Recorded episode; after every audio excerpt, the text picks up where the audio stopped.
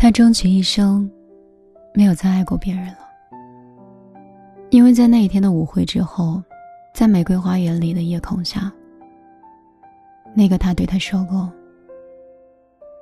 我是你的，我放你走。”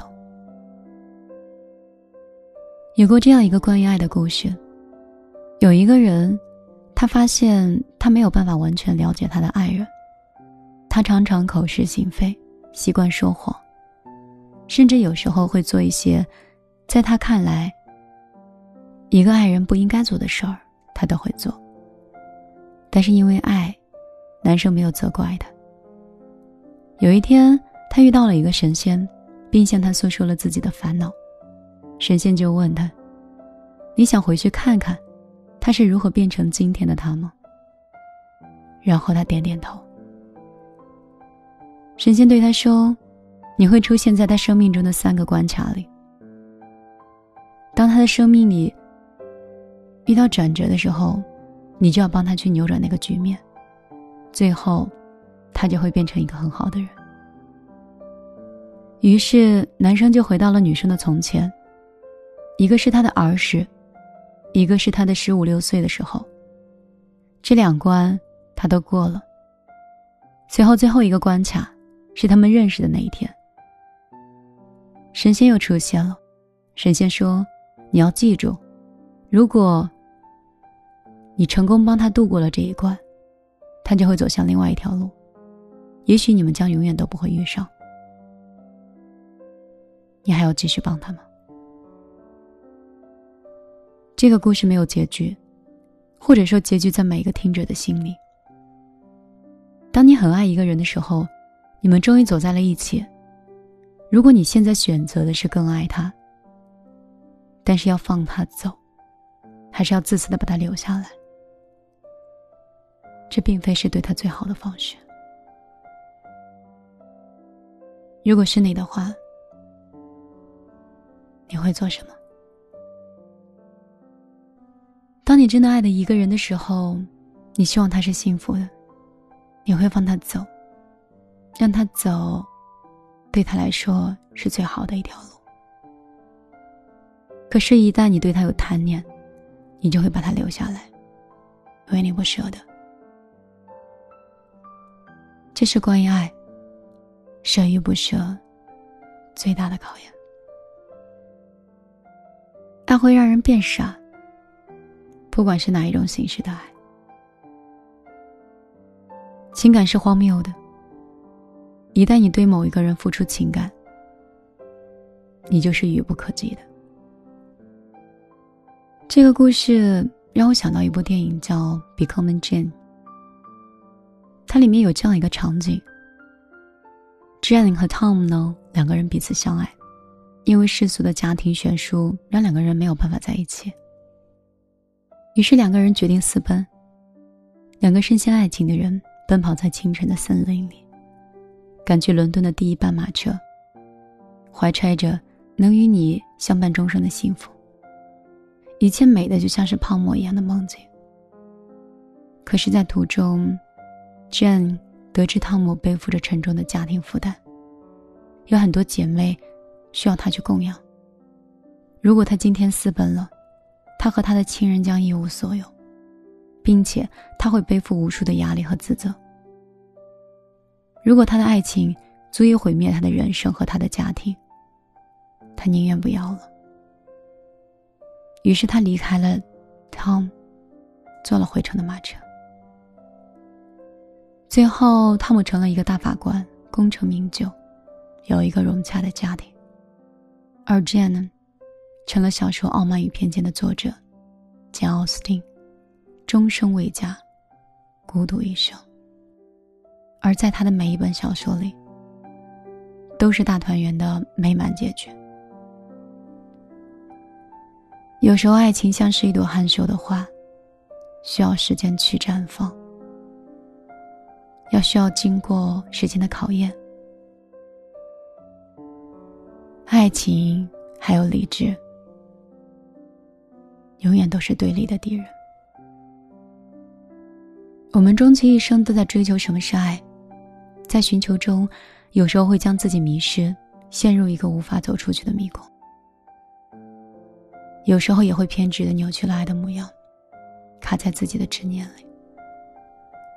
常常有朋友抱怨我说，数了无数人的缺点，也知道对方的一无是处，渣到极致。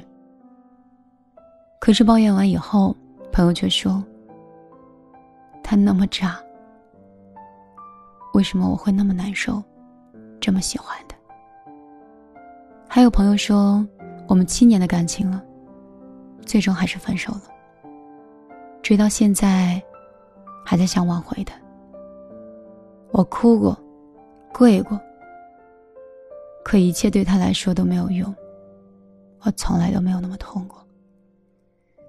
有时候，爱变成了折磨、占有、煎熬、偏执，而这些。真的是爱的模样吗？如果我们没有在一起的话，生活还有什么意义吗？这是爱情里的一句反问。或许并非在一起了，你们就相爱了。在一起的人可能相互坚持己见，都不妥协，每天争吵；在一起的人可能霸道蛮横，太贪婪的。占有欲望让人喘不过来气。在一起的人可能是最熟悉的陌生人。其实谁也不了解谁。如果真的爱一个人，你其实会妥协的。这种妥协并非是迷失自我，只是为对方的妥协，而是真正的愿意站到对方的立场跟角度上，去着想，做真正为对方好的事儿。即使代价是要离开他，也是愿意的。我们常问一个人：“你到底值不值得？”可是爱，不就是不问值不值得的吗？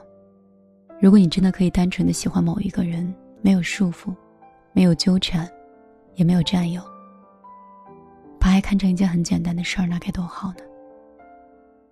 如果你能一颗。纯粹的心对待一个人，那一定也会有一颗纯粹的心回应你。一切上天都看在眼里，他怎么会舍得让这样的你不幸福呢？所以，我爱你，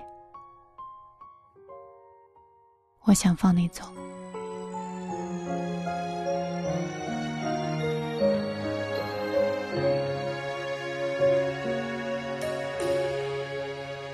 你确定这就是爱吗？真的爱我吗？手牵着手漫步斜阳，就当作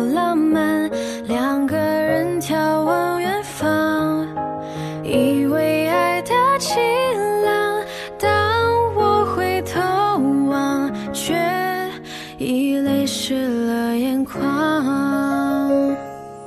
当夕阳。变成星光，当爱情换了方向，你如果忘对爱太紧张，但未来又会怎样？未知的明天总让我彷徨，谁给我力量？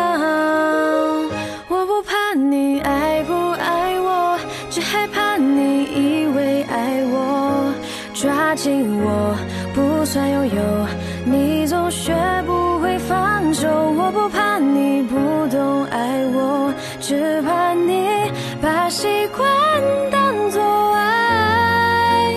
你猜不透我要什么。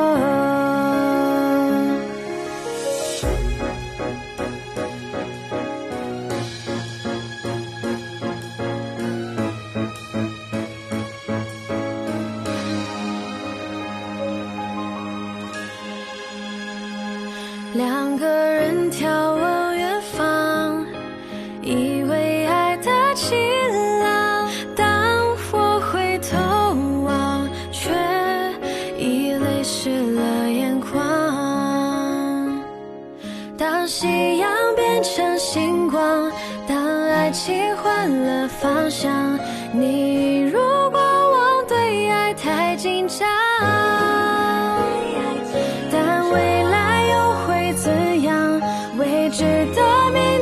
明天